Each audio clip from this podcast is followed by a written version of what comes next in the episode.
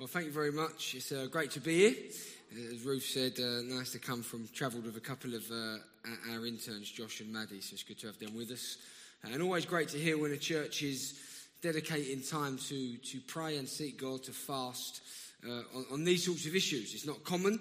Um, and so to come and often when people think about diversity, they just think about race, you know, but it is, it's a much broader, bigger topic than that. And so it really is uh, great to come and speak on this. I'm going to be based in, uh, for at least a little part, in Romans 1, so you can, you can open there, and I'll, re- I'll read that in a moment. Um, many people probably don't know, but the, the white working class in particular, and just working class people, are the most unreached people group in the nation. Uh, I've often said that even, uh, and I say white working class because particularly where we are in London, those that are from um, maybe African or Caribbean backgrounds, even if they've left the church, sometimes they've got some church in their history. They've got a praying grandma from somewhere, you know, or an auntie who's praying, seeking the Lord from they will come back uh, because it's in the culture. But in, in, white working class culture, church isn't there. You know, often there, there's not a, a, DNA. People's grandparents didn't go to church or parents. But the working class in general, the, the, the poor, what you could say in general, uh, are very unreached in the nation. Someone famously once said that the, uh, the UK church is 36% male, uh, 64% female, and 98% middle class. Um, and, and, I think there's some truth in that. You know, I, I really do. Uh, the working class, often the only time they've maybe been to church is weddings and funerals. You know, other than that, haven't particularly got any sort of reason to go to church or DNA. And as soon as you start talking about class, it always becomes a bit of a question well, what is and who are the working class? You know, what is middle class? Sometimes it can be quite tricky to put people in those sorts of boxes or define people in that way. Uh, and in fact, sometimes you want to be quite cautious about doing that. You know, what does it mean to be middle class? Is it just you know, drinking flat whites and paying ten pounds for avocado on sourdough toast or something? You know, I don't, we don't really know anymore. I think the old working class have kind of sort of you know, uh, sort of maybe labourers and builders of, of generations ago, it, it, it's kind of dying out. Many people say that the working class of today are those would be those on zero-hour contracts or, or immigrants coming in, or people that have got no ability for social mobility or no ability to influence and have authority or power. But I don't know what image you conjure up in your own head when we begin to talk about working class or middle class or upper class. But uh, this is not going to be a lecture on those things. You'll probably be pleased to know I'm no expert on it. Don't claim to be. Um, some of the things we'll say today, a real disclaimer will be sweeping general statements. But the, the, the idea for me is uh, how do we as a church, how do we as churches in the nation continue to reach those that you would call poor, on the edge, working class, disadvantaged, whatever phrase you kind of want to use how do we continue to engage with those sorts of people, reach those sorts of people for the kingdom of God, which is an important topic to look at. Often people mistake, funny enough, we was even chatting in the car on the way up uh, about how often it's associated with money when it comes to just working class. But it isn't just all about money. In fact, I've got friends from working class backgrounds that've probably got more money than some of you, but it, it isn't all about, it's often it's about power and influence um, it's about values, it's about identity, about how people see themselves. So I would be a, an example. I would have grown up, I would identify as working class, grew up in a working class family, but I'm a university educated, qualified teacher now. I'm a pastor, married to a woman who is a university educated um, Nigerian. We're married, we, got, we own our own house, we got kids, I'm a pastor in a church. And from the world's lens, I would very much be, people say, oh, he's a middle class guy you know, but in my values and in my backgrounds and in, in the way I would see myself. And so you can see that it can be quite complex, these sorts of issues. Um, and, to be honest, class is not even the best phrase to use in, in, in some ways. Uh, it can be unhelpful. But the bigger picture for me is more how can we reach people uh, that are on the edge? How can we reach people that uh, are on the fringes? How can we reach people that historically the church has done a really bad job of reaching, if we're being really honest? You look around in most churches, not I'm saying having a go at your church, most churches in in the UK as a nation. How can we reach those people in a better way? Is what I want to spend some, some time endeavoring to look at today. Because my experience actually is that sometimes class can be just as, if not a bigger divider than race. And by that, I'll say this. When I was at university, I, um, I went out with, I'll probably say maybe enough, a very posh girl, right? She's really posh uh, from a very kind of rich background. and I would go and spend time with her family and things like that. And, and, and I felt very out of place. Felt very, very, uh, she was a white woman, but we were very different. And then years later, I, uh, well, that obviously didn't work out, obvious reasons. Um, uh, years later, I then met my now wife, Sylvia, who's Nigerian. And I, I began to realize that our families, we actually had a lot more in common than, than my family and, and my ex girlfriend's kind of upper class family because we were both raised in southeast London. We had similar upbringings and values and similar uh, ways of just the kind of the way we were raised, similar experiences, uh, the way that family life was done. In fact, some of the characteristics of, of, of, of, what my family were as a working class, quite loud and vibrant. If you know Nigerians, that works well. And so it was, it was kind of, that was the way that we, that we were. And I suddenly began to realize, oh, actually, I felt more out of place with this, this really upper class eh, white family than I did with a, with a black Nigerian family. I felt like some of our values were more similar. And I began to realize, I know class can be a bigger dividing factor sometimes than race. Not always, but it can be. Both can be dividing, don't get me wrong. And so, what we're going to look at today is, is how, can we, how can we change that? How can we work on that and look at that?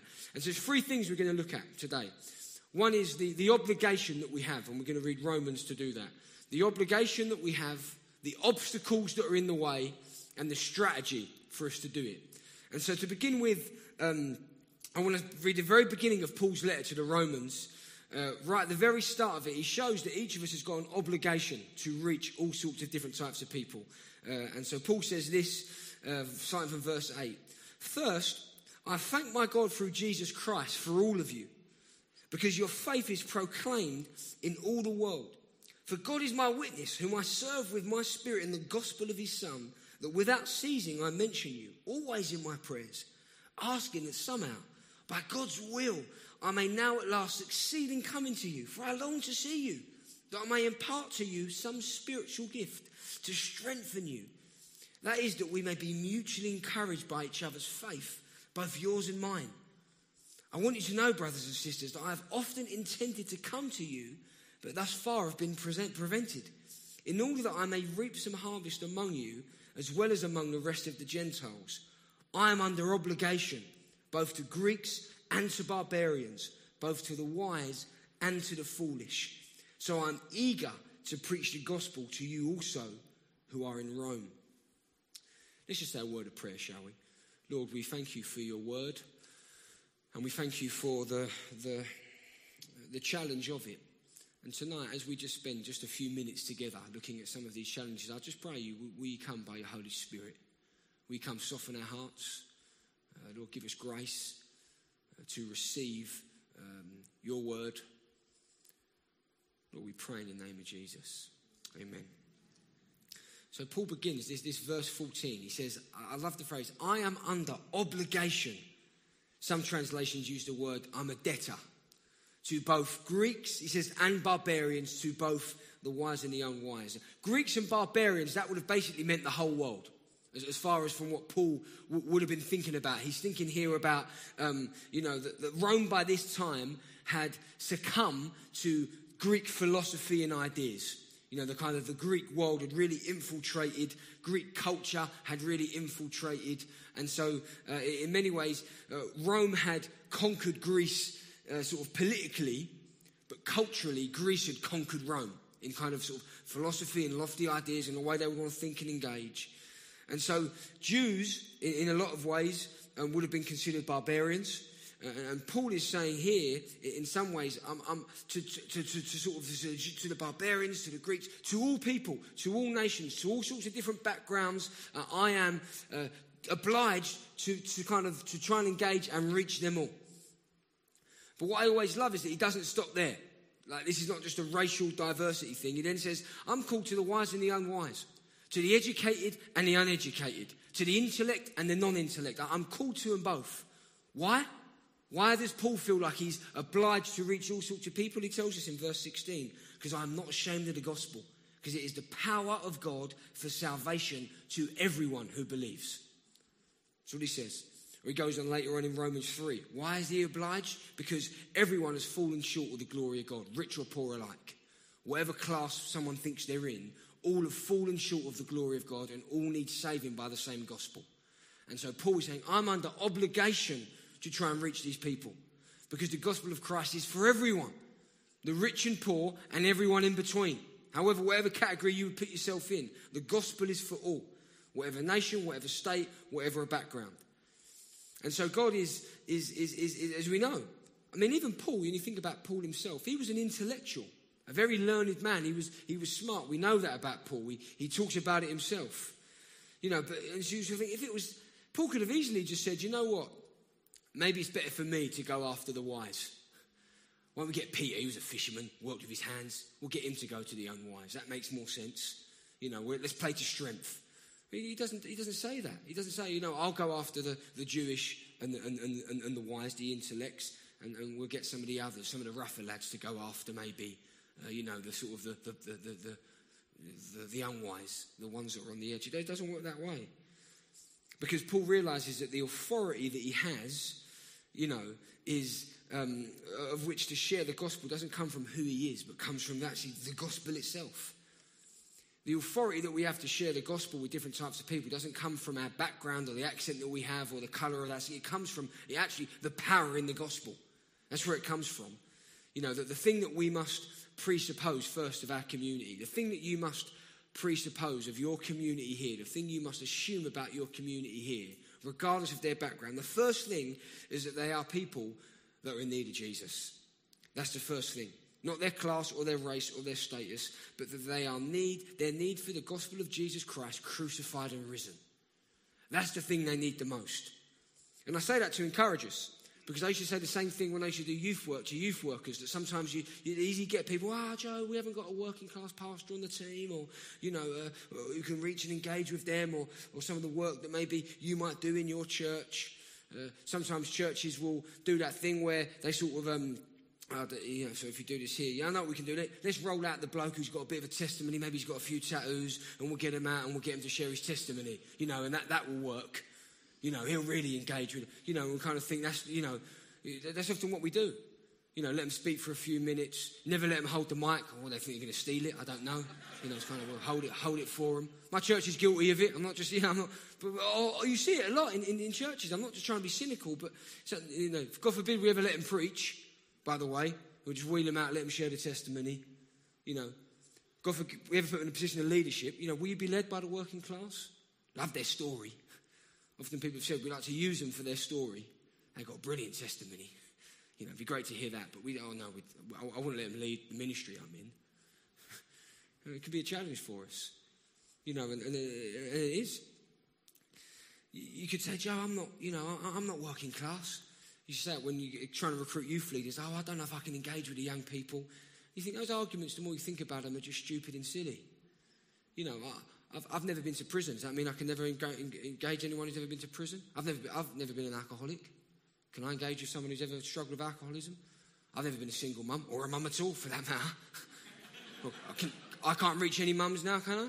Well, am I only allowed to meet people exactly like me? We don't think like that in any other area. It'd be stupid. You say, oh, no, all right. We, no, of course not. Because the thing that, we, that gives us the authority to reach people is not who we are, but it's the gospel of Jesus Christ. It's the message that we proclaim, not the messenger. It's the message that we have. And so we must hold on to that. And so, I, and all of that is just to say, friends, don't disqualify yourself. Just whoever you are here today, whatever your, whatever your background is, whatever your age is, don't disqualify yourself from trying than being able to reach the working class people with the gospel. Don't disqualify yourself for trying to, you, you can't reach poor or marginalized or those on the edge for the gospel. The only thing you need to know, the only experience you need to know of them is that they yourselves, once were sinners that are lost and need the grace of God in their lives, they are a sheep without a shepherd. That's all we need to know. Now, of course, the means and the method and the way we communicate the gospel and, and, and all of those things need thought and, and, and, kind of, you know, you need to contextualize. I'm, going to talk about that in, in, in the next few moments. But all of this is to say early doors is just don't count yourself out. You know, it's not only working class men and women who can reach working class men and women. Far from it.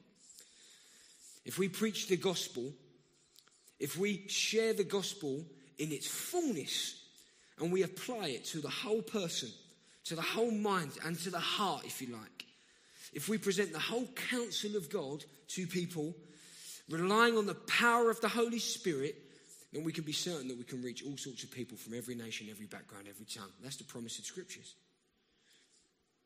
But if our preaching or if our, our, our, witness or our outreach or the ministries that we run only appeal to a certain type of person or a certain class, and then we're leaving something out. We're not appealing to all. That is where I say we've suddenly forgotten that obligation to reach.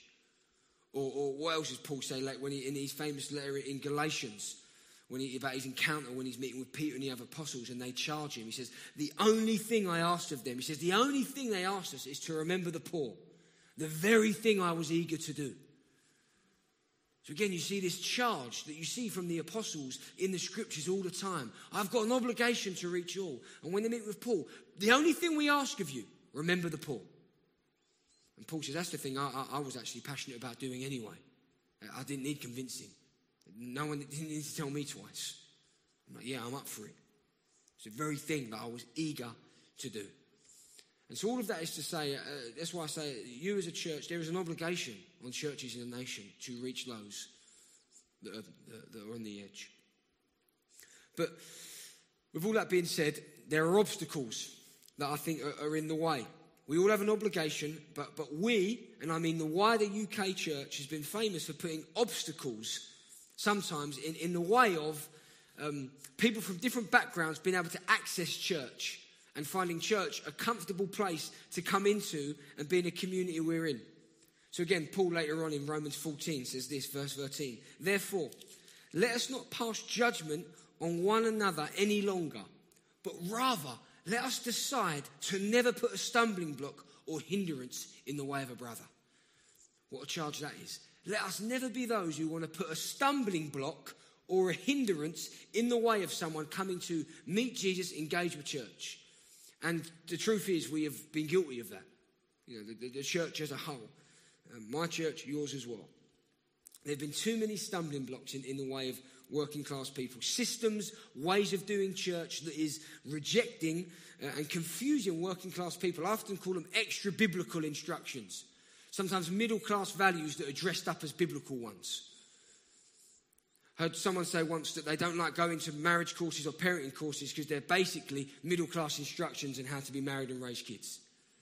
Some of the courses they've been on, and some of the systems and things that we do. And um, sometimes I've, I've, heard it a lot, even in our church. Someone from a, maybe a working class background might come, and then when they leave the church, you often get comments, ah, they're uncommitted, never really saved. Ah, they're a flaky person anyway. Sometimes that may be true. But I don't doubt that.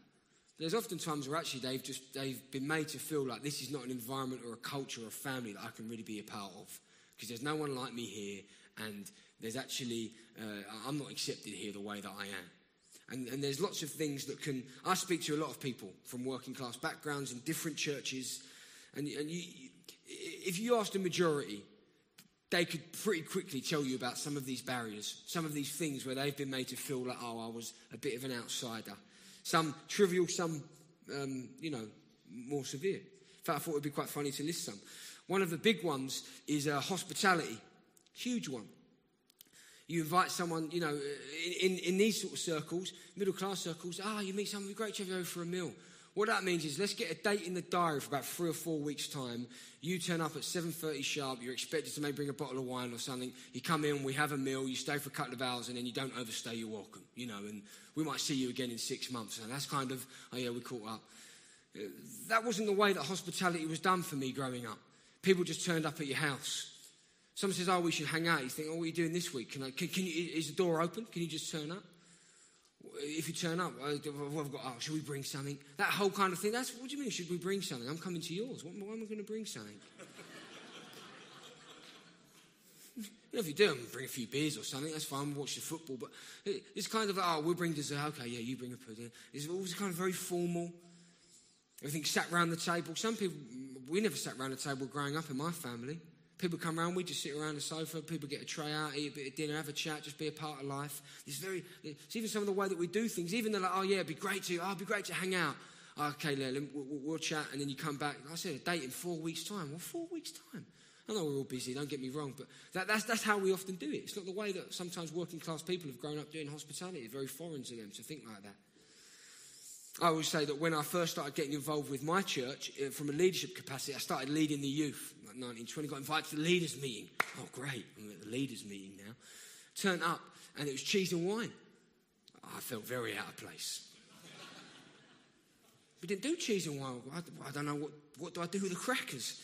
Do I just eat them dry? all these different cheeses, how much do I take? You know, if I take a big block, people are going to look at me a bit funny. I, there's grapes, oh, and one grapes with the crackers. I think I, uh, we just didn't do that growing up. In, in our side, we do leaders' meals, get pizza in. Just keep it simple. Everyone likes pizza. You know, because suddenly people just go and they feel that this is a, a culture environment I'm just not used to. I, I, feel like I'm an outsider. That's basically what's happening. I, I, don't, I just don't feel comfortable because this environment, that for most people, this is very natural. Glass of wine. Yeah, we've done this. I've never done this. It feels a bit weird. I was wine in church. It's another matter. And I mean, even being serious, that is another matter. People struggle with alcohol addiction. Think, oh, we're serving wine to leaders. Be, you have to think about these things. I'm not saying you can't serve wine in church, but you have to think about these things. At least give it some thought. The other one was always, uh, I turned up, then I, I, managed to join the staff team and let me do that. And um, one of the things was um, I got invited, we go on the staff walk. And then I, went up and so many people, where, oh, you haven't got walking boots. What have I got walking boots for? A pair of trainers. People kept saying we're going on walks. I was like, where are you walking to? You know, it's not something we did growing up. You walk to the shops. You know, we're going on a walk. Where? Just around. You know, just uh, to the countryside, go for a walk. There's sorts of practices that people, oh yeah, we're doing a church walk. Where to? So people have not, just an assumption, oh yeah, that's what families all do. They go for walks. It isn't true. very Christian thing, I think, sometimes. A very middle class Christian thing at that. And so when you say, so why don't you come on the walk? They're thinking, this is something I want to do. I'd rather go to the pub. I'd rather go for a beer or something, go and watch the football or go and, go and do whatever it is. You've got, you got to think about it. Unless Arsenal are playing. So, uh, yeah, yeah, yeah, I'm a West Ham fan. I just like teasing John. Um, but it's very true. Sometimes we just can use illustrations that people don't understand. One of the great experiences, many of you know Andrew Wilson, he's joined our church, and it's been great having Andrew when he first came because he would say this himself, he wouldn't mind me saying this. He would preach and things like that. He's obviously, Andrew, you know, Cambridge educated, all those sort of things. He would say things and you could just see it going over people's heads, you know, of the illustrations about sailing and things. I think, what are you going on about, Andrew? Uh, I mean, he's so humble, if you know Andrew, very gracious. And he would literally say, oh, help me, you know. And, and it's not to say you can't use those illustrations because you can only use the, you know, if you grew up going sailing and you want to use it, it can be a great image. But what it is, is, is sometimes it's the assumption of that everyone's gone sailing. You know, it's the assumption that everyone's gone on holiday. Keep talking about your holidays all the time. In, in, in everyone's talking, uh, I mean, that's another thing. Churches that close down for summer because everyone goes away. I don't. In fact, people from working class backgrounds that haven't got money, it's the time when they might need it the most, the church. But everyone else disappears on holiday. And they're all going away. We'll have a reduced schedule for the church. No, no, group, no meetings go on, you know, of meeting here and there because we're all on our holidays. No, we're not. The most vulnerable people in the community, I can guarantee you, are not abroad in the south of France or something like that almost guarantee you. that the church disappears. And so, how do we serve the church in that environment? Just making assumptions that everyone lives a life we do. They don't. They don't. Referring to people as being marginalized on the edge all the time, that just reinforces an idea. How do we refer to people? Even just tutting and rolling our eyes at, at, at people. I always say church is family. Well, I'd say a lot. I think that's been one of the themes. And you think, well, well, sometimes people turn up to church. You know, there's always that sort of Maybe they're a bit noisier than others. You get look over the shoulder, someone giving them a look. God, I wish they'd get that kid out, you know. Hmm. People feel those looks. They really do. But then we want to say church is family. My family gatherings aren't like that. Everyone's sitting in silence, taking notes. Was there an exam at the end? You know, uh, so, but some people, they come in and everyone's going, oh, this is a family. And their kid's being a bit noisy and people give them dirty looks. Oh, if you could get the kid out. They're thinking, I, I thought this was family. They clearly don't want my family in here. We're a bit louder than others. Because they've not been raised in churches. Uh, working, middle class people are very used to learned settings. Maybe they've been to university, maybe they've been to lectures. They're very used to that kind of style of everyone's silent, everyone listen. Other people not come from those sorts of backgrounds. You can find it a little awkward, church for the first time. The last thing we want to do is put an obstacle by making them feel uncomfortable because their children are being a little noisy or a bit unruly. The thing we want to do is, no, no, listen, we don't mind. Sometimes even when I'm preaching, I say that sometimes. The kids are making noise. I say, oh, we, don't, we don't mind, it's fine. You know, it won't distract me. But as a church, you've got to think, you know what, I'm just going to do this fine. I'm in fact going to go and try and encourage him rather than give him a dirty look over the shoulder. Some of these are trivial, but some of them are, can, be quite big. There can be obstacles, things that we put in the way to, um, for people to feeling like they can be a, part of this. And I always think, you know, what's more important than meeting people with the gospel? We want to try and remove everything we can. You think I want to do everything I can? This is my view anyway. I want to do everything I can to make it easy for people to come to Jesus. What do you want to do? You think if that's an obstacle, no, that doesn't need to be an obstacle. We don't need to hold on to that as a, as a precious thing. Sometimes these things are, are values, it's not in Scripture. Some of it is just a, a, value that we've picked up over time. And so I was thinking, yeah, we have to, have to be careful on those. So that is, if you like, the, some of the obstacles. And I think it'd be good to talk about the strategy. So what, what do we do? It's just to give you all of these things.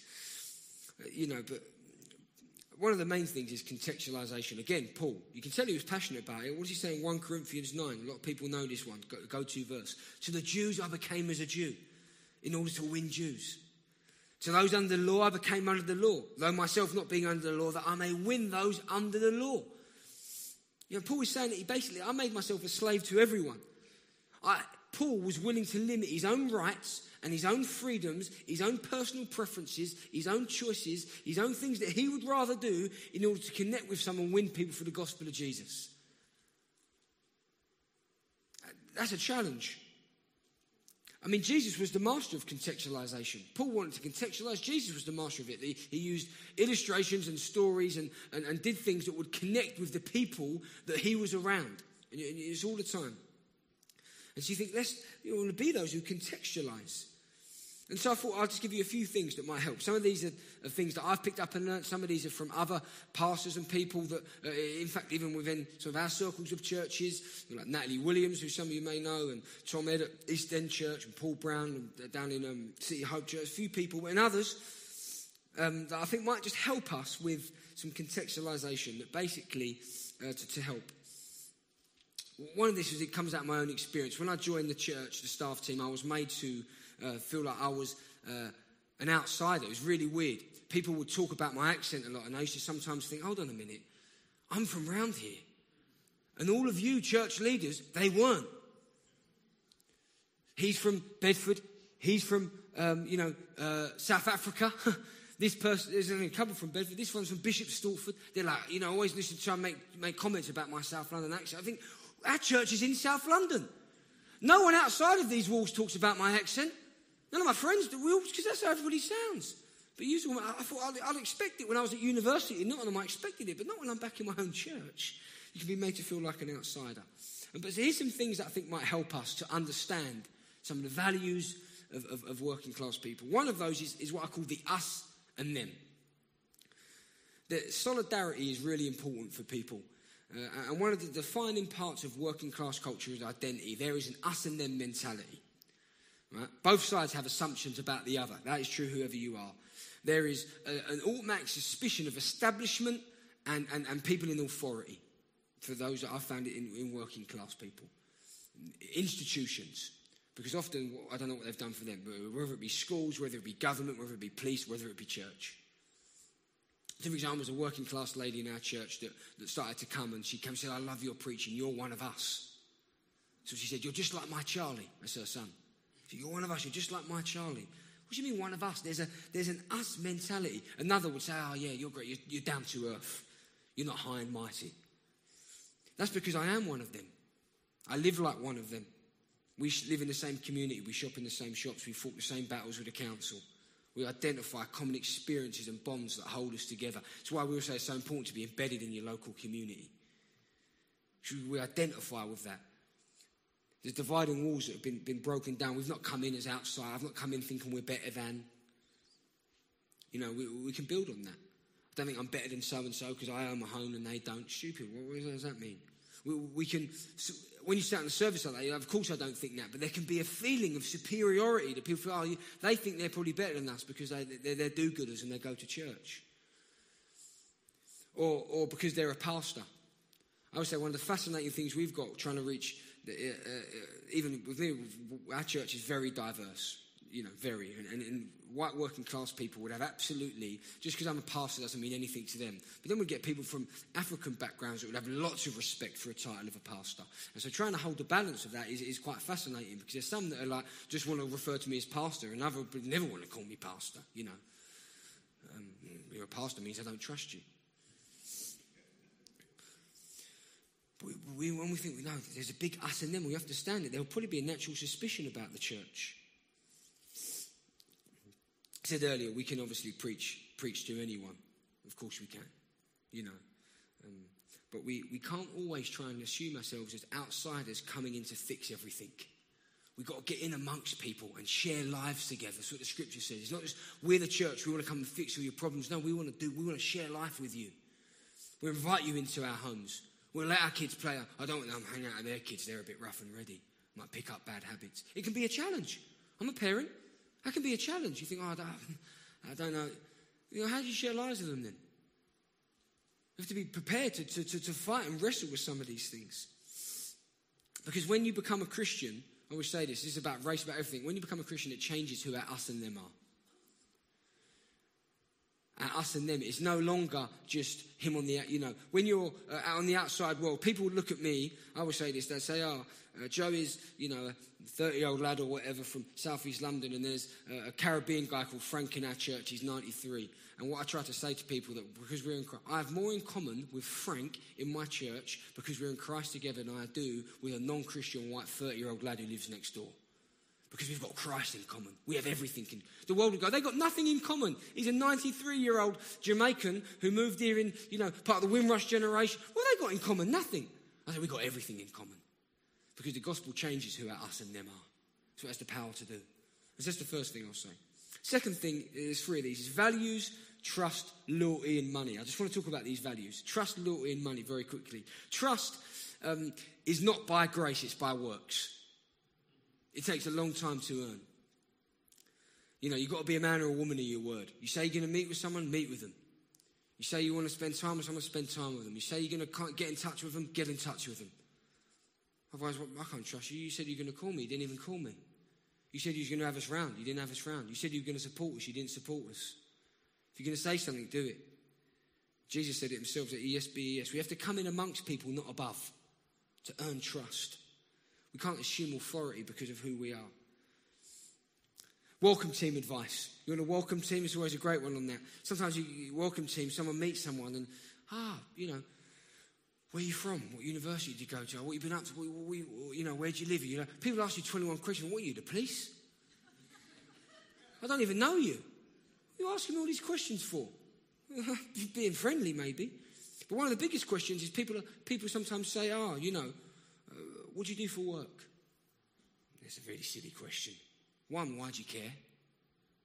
I mean, I don't care what they do for work. Two, what if they don't work? For suddenly they feel very awkward. I'm in between things. Suddenly they feel like, oh man, I should work. Best question I always think you ask people is, what you been up to this week? That's license for anybody. Whether they work or they don't, whether they study or they don't, whether they're, they're unemployed. What you been up to this week? And they'll, they'll tell you, oh, I've just been indoors. Oh, okay. What you been up? There's a much better question when you meet someone. What you been up to this week? So there's that. There's loyalty. People expect loyalty together through thick and thin. But the big one is money. Attitudes to money, I think this is one of the defining factors as we kind of come towards the end looking at class. Working class people can be just incredibly generous. They'll give you their last £10. I mean, my sister's like that. Generosity of the generosity of working class people and attitudes to saving is surviving for now rather than saving for the future living in the moment. So many middle class people I meet don't understand this because you'll meet, I've had this conversation a million times with people in churches. Oh, oh, yeah, I haven't really got any money. What that means is their allocated money for spending on going out that month has been spent, but they got thousands in savings. I haven't got any money. No, you just spent your allocated budget for this month. Where I'm from, if you haven't got any money, means you're 500 quid overdrawn and you owe your sister 100 quid and, you, and you're racking up debt. That's what it means to be skin. It can be insulting. Someone says, oh, I haven't got much money couldn't get away this year, things are a bit tight. Ah, poor you. Be careful how we talk about money. We can assume that, you know, you don't understand it. how we teach about money sometimes cannot be a biblical value, it can be a middle class value. We have to be really careful that the way that we understand and teach about money. I'm not going to go into that now, but, it, but the attitudes around money can be vastly different between the classes. And the other thing is communication, as we finish. Often heard people say to me, middle class people are two faced. Oh, wow. They are, no, they're not. That's something I've heard. Of course, listen, middle class people are no more two faced than working class people in, in that regard, or any sort of background. But what, what they really mean is that often people from working class backgrounds are brutally honest. They say what they mean and they mean what they say. And they sort of beat around the bush nonsense. They, they're the heart on their sleeve. There's an example. We run a group on Wednesday nights uh, for those that would be, you know, uh, those on the outreach, working class people. Some of them are poor, some are homeless. And I, I go and preach there occasionally. One time I preached, preached the gospel, my heart out. Sat down at one of the tables afterwards and said, like, oh, what do you think? He said, I wasn't listening. Cheers, mate. yeah, I wasn't really listening, mate. I said, oh, fair enough. I gave it to him again in person, you know. I said, well, this is what I said. You'd never get that from, well, you might, some people are really honest sometimes, but, but often there's kind of a people say things in a much politer way. You don't offend people or be too harsh. Would, would usually give things in a much more guarded and measured way. Choice of words being really careful. Don't offend anybody. Sometimes that can be seen as fake. Just tell me what you really mean, because I know that that's not what you really mean. All this kind of, oh yeah, I don't really mind, you know, just tell me what you mean. Working class people can be seen as brash, often told they need to calm down, come across as being aggressive, but, but often they're conflict driven. It's the way they've been raised to resolve things. Let's just get to the head of the issue. There's a bloke in our church who, who one time um, he worked in the hospitality team and he was just getting the right hump with the way things are going and he said, oh, forget it, and walked out and slammed the door and walked off. And oh, wow, people are oh my goodness. you see what he did? It's fine, calm down. When he chatted with him, it's fine. He came back, apologised. What people would have rathered is he kept his cool and then later on sent a really passive aggressive email. That would have been, that would have been better. You know, that would have been fine. Oh yeah, he's got a good point. That's not the way he expressed himself. In fact, both are the same because in the heart, the issue was the same. In the moment, the person's heart was the same. Whether they, whether they sort of walked out and slammed the door, whether in their heart they just thought, this person is really annoying, the heart was the same. But it's the way you deal with situations can be different. And we have to know that. Communication is, is very different. And we have to have patience with people. And not kind of, oh no, they can't serve in that position. It's fine. It's okay if someone kicks off a little bit. It's quite fun sometimes. All of these things is, is, is, is to remember that and so we've got these strategies in terms of trying to understand the working class. But I guess as, as, as we come to a close, the, the, heart of the issue for me, and, and the main thing I guess I would want to say is that we, the whole message of the gospel is that Jesus came to make us one in Christ whoever we are, wherever we're from. He came that we would, he came to, it literally says in this, to tear down the walls of hostility, to reconcile us to himself and to one another. That's what Christ came to do. He came to, you know, as he says in, in Luke 13 29, I love this passage, that people will come, it says, from the east and from the west and from the north and from the south, and they will reconcile at the table of the kingdom of God. What beautiful passage that is. In fact, as, as we go on in the moment and, and, we get an opportunity to break bread together, and I've said to do it after the preach, which I know some of you are fasting, so probably that bit of bread was going to get you through. I'm sorry about that. you have to hold on.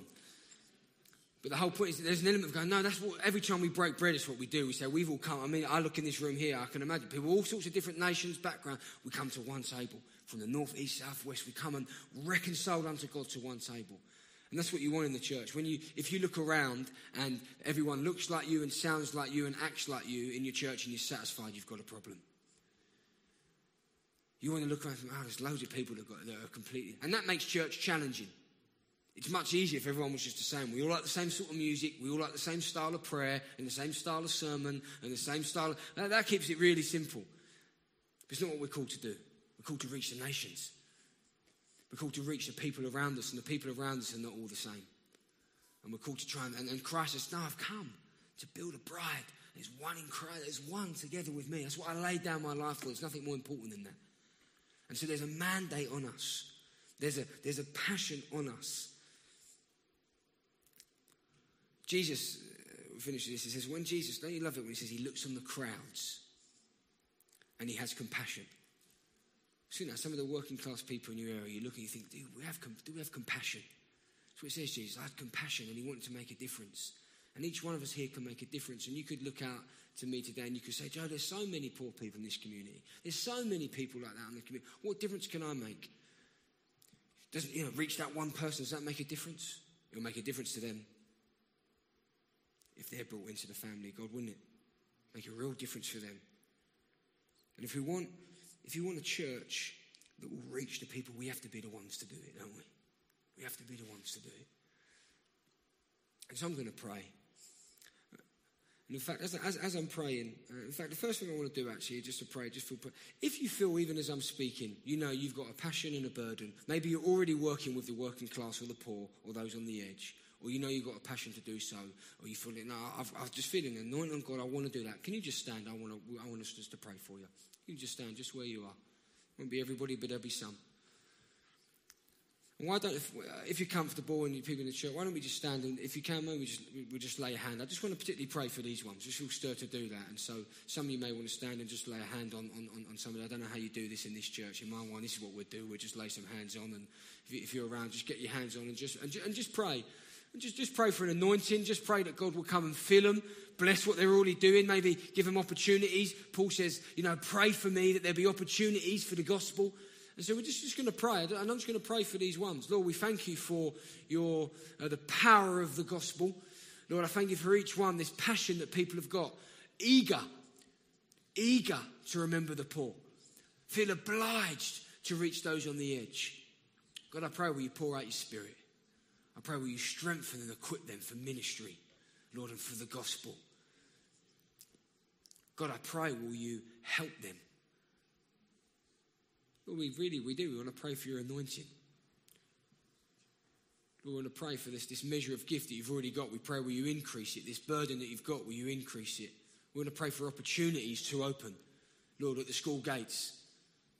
Lord, uh, uh, with the neighbours, down the pub, local sports to whatever it is, or we just pray, will you open up opportunities to continue to reach people, compassion as you had.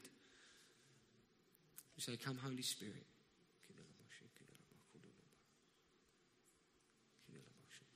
Come, Holy Spirit.